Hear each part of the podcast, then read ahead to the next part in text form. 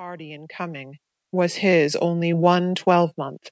He survived his uncle no longer, and ten thousand pounds, including the late legacies, was all that remained for his widow and daughters.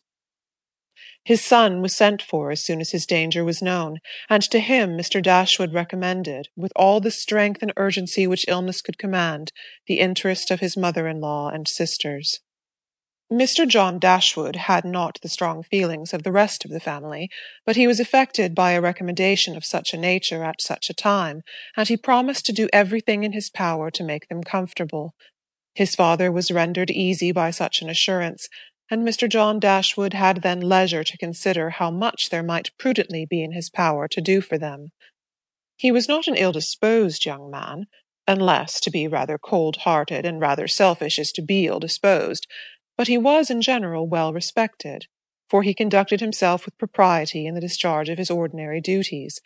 Had he married a more amiable woman, he might have been made still more respectable than he was. He might even have been made amiable himself, for he was very young when he married, and very fond of his wife. But Mrs. John Dashwood was a strong caricature of himself, more narrow-minded and selfish.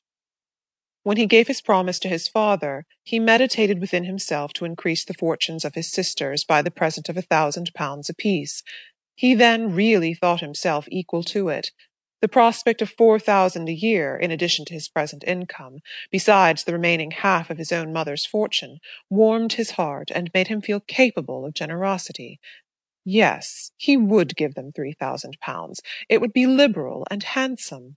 It would be enough to make them completely easy. Three thousand pounds! He could spare so considerable a sum with little inconvenience.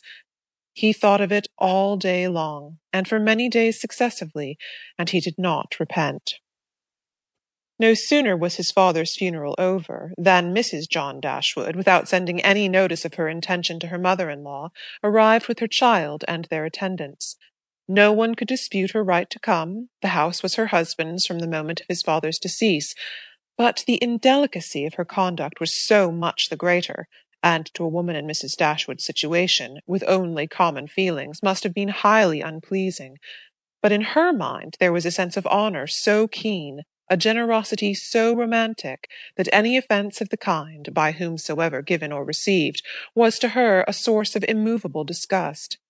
Mrs. John Dashwood had never been a favourite with any of her husband's family, but she had had no opportunity till the present of showing them with how little attention to the comfort of other people she could act when occasion required it.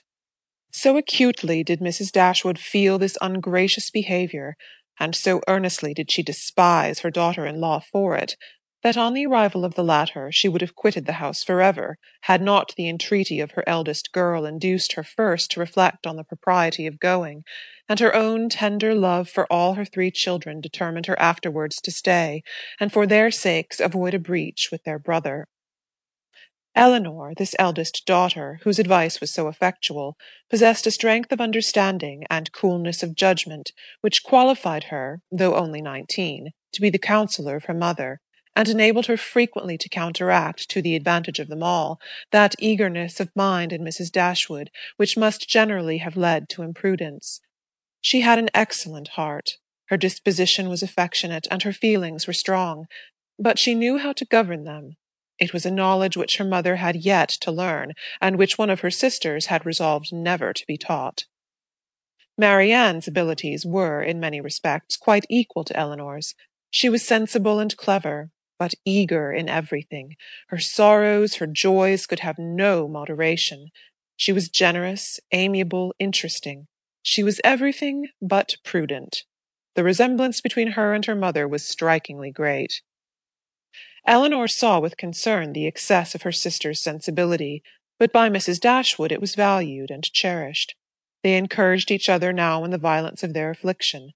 The agony of grief which overpowered them at first was voluntarily renewed, was sought for, was created again and again. They gave themselves up wholly to their sorrow, seeking increase of wretchedness in every reflection that could afford it, and resolved against ever admitting consolation in future.